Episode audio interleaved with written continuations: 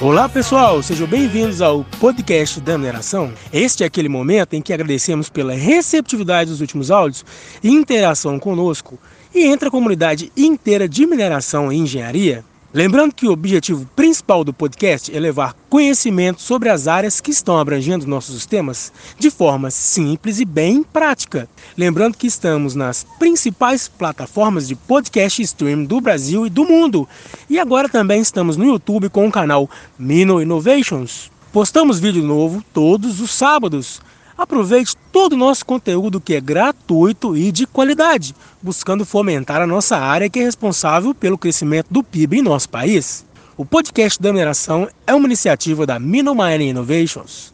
Olá pessoal, como vamos? No áudio dessa semana, iremos falar de um assunto que está em evidência no cenário econômico mundial, que é o preço do minério. Esse áudio foi sugerido pelo meu amigo, professor Jason Carneiro, do Instituto Federal da Paraíba do campus de Picuí iremos responder como funciona o preço das commodities minerais, sua influência no mercado e muito mais. Meu nome é Johnny Peterson e vamos ao áudio.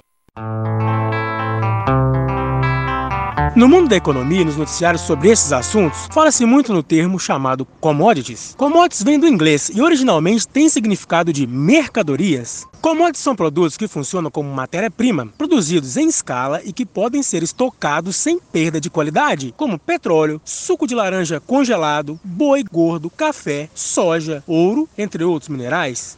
O preço das commodities estão fortemente relacionados à produtividade mundial, visto que elas são produzidas em grande quantidade, sem diferença entre marcas e que podem ser estocadas sem perda de qualidade, que é um fator muito importante. Como são fundamentais para a indústria do mundo inteiro, as commodities têm grande relevância na economia. São indispensáveis para a sobrevivência humana e o desenvolvimento de um país. Por isso, sua negociação e determinação dos preços acontece em escala global. Dentre as commodities existentes, podemos ranqueá-las em grupos, tais como commodities agrícolas, commodities minerais, commodities de recursos energéticos e commodities financeiras. O Brasil é um dos maiores produtores de commodities do mundo, principalmente as agrícolas, grupo em que somos de destaque. As, essas commodities são responsáveis por mais de 60% das exportações brasileiras. Os preços das commodities agrícolas sofrem oscilações de acordo à demanda desses insumos por países parceiros. Países estes que praticam comércio conosco. O meio mais acessível de se comercializar commodities, sem ter que as produzir, é através da bolsa de valores. Portanto, nesse ambiente é possível comprar e vender contratos de mercado futuro, balizados nos preços das commodities físicas no futuro. Diversas variáveis influenciam no cálculo dos preços dos produtos básicos produzidos no Brasil. A princípio, são considerados o valor do prêmio de exportação e os custos, que inclui gastos logísticas, custo de produção e tarifas portuárias. Entretanto, a principal referência da bolsa para a formulação dos preços é a Bolsa de Chicago, nos Estados Unidos. Lá é onde se concentra o mais alto grau de negociação de compra e venda de produtos agrícolas dos outros países produtores e exportadores. Um relatório da Conferência das Nações Unidas sobre Comércio e Desenvolvimento revelou que a exportação de commodities subiu 5,6 percentuais para 6,5 percentuais do PIB entre 2012 e 2017. Isso mostra que a economia do nosso país é escrava dos preços praticados na comercialização das commodities no mundo afora. Entretanto, o Brasil ainda foi o país menos dependente das commodities da América do Sul no ano de 2017. Já dissemos que o grupo de commodities que tem mais peso na economia brasileira são os agrícolas, com 57 percentual de participação, seguido dos minerais, com 23%.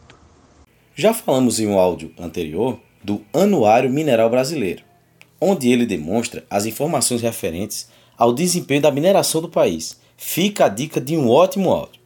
Pois bem, citei o anuário, pois o Brasil detém uma grande quantidade de minérios sendo responsável por 16,8% do PIB industrial, com um faturamento de 32 bilhões de dólares em 2017, produzindo mais de 2 bilhões de toneladas por ano que foram lavradas no país, sendo responsável por 36% do saldo da balança comercial Tupiniquim. As commodities negociadas em, em bolsa, como eu já disse, são feitas no mercado futuro. Além disso, essas commodities são produtos padronizados que variam apenas o preço. Ou seja, as oscilações de preço de commodities são grandes. Várias notícias influenciam a cotação das mesmas.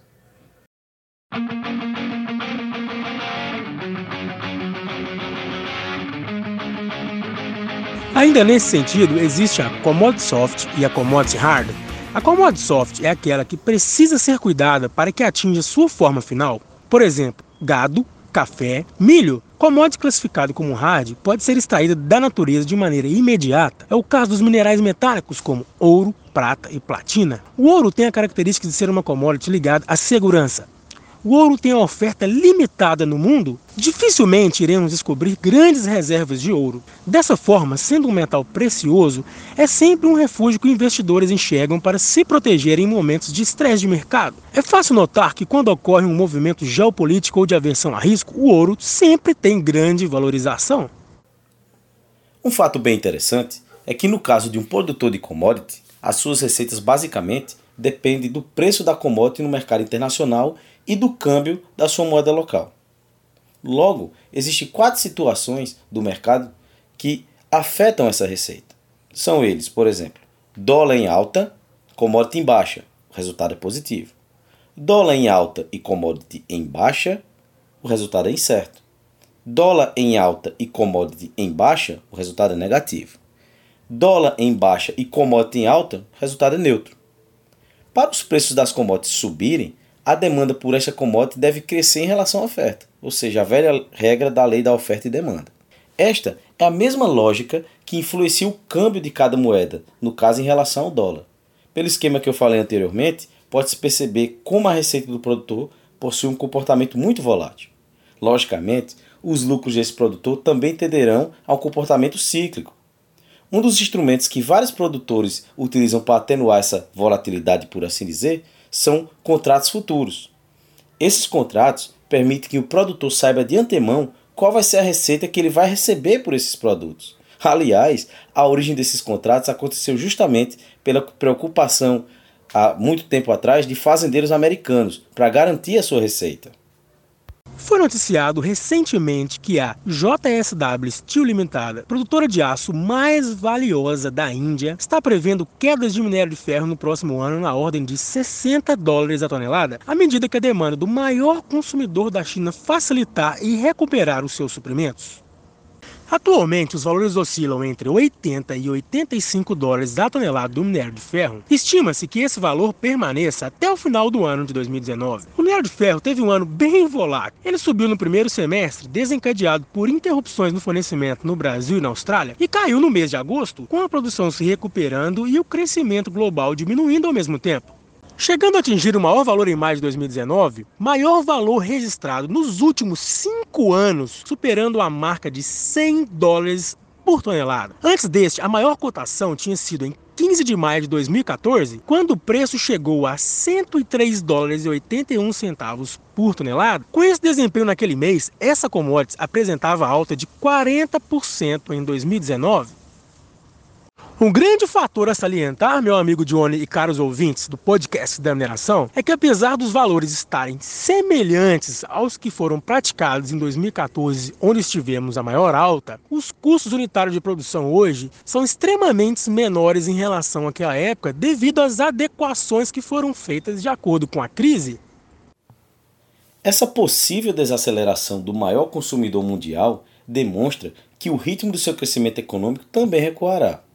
Nos últimos anos, o valor dessa matéria-prima tem oscilado normalmente, mas após estudos, após estudos de investidores sobre o panorama da demanda diante do aumento da oferta de minas, o preço do minério tem passado por uma verdadeira montanha-russa.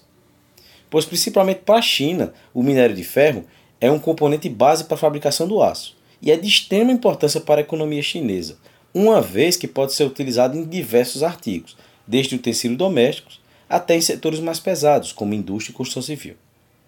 O metal é de muito valor para o desenvolvimento da economia, por ser necessário em diversos setores. A própria transformação do minério até a forma de produtos industrializados induz a, induz a formação de uma cadeia produtiva, gerando empregos diretos e indiretos.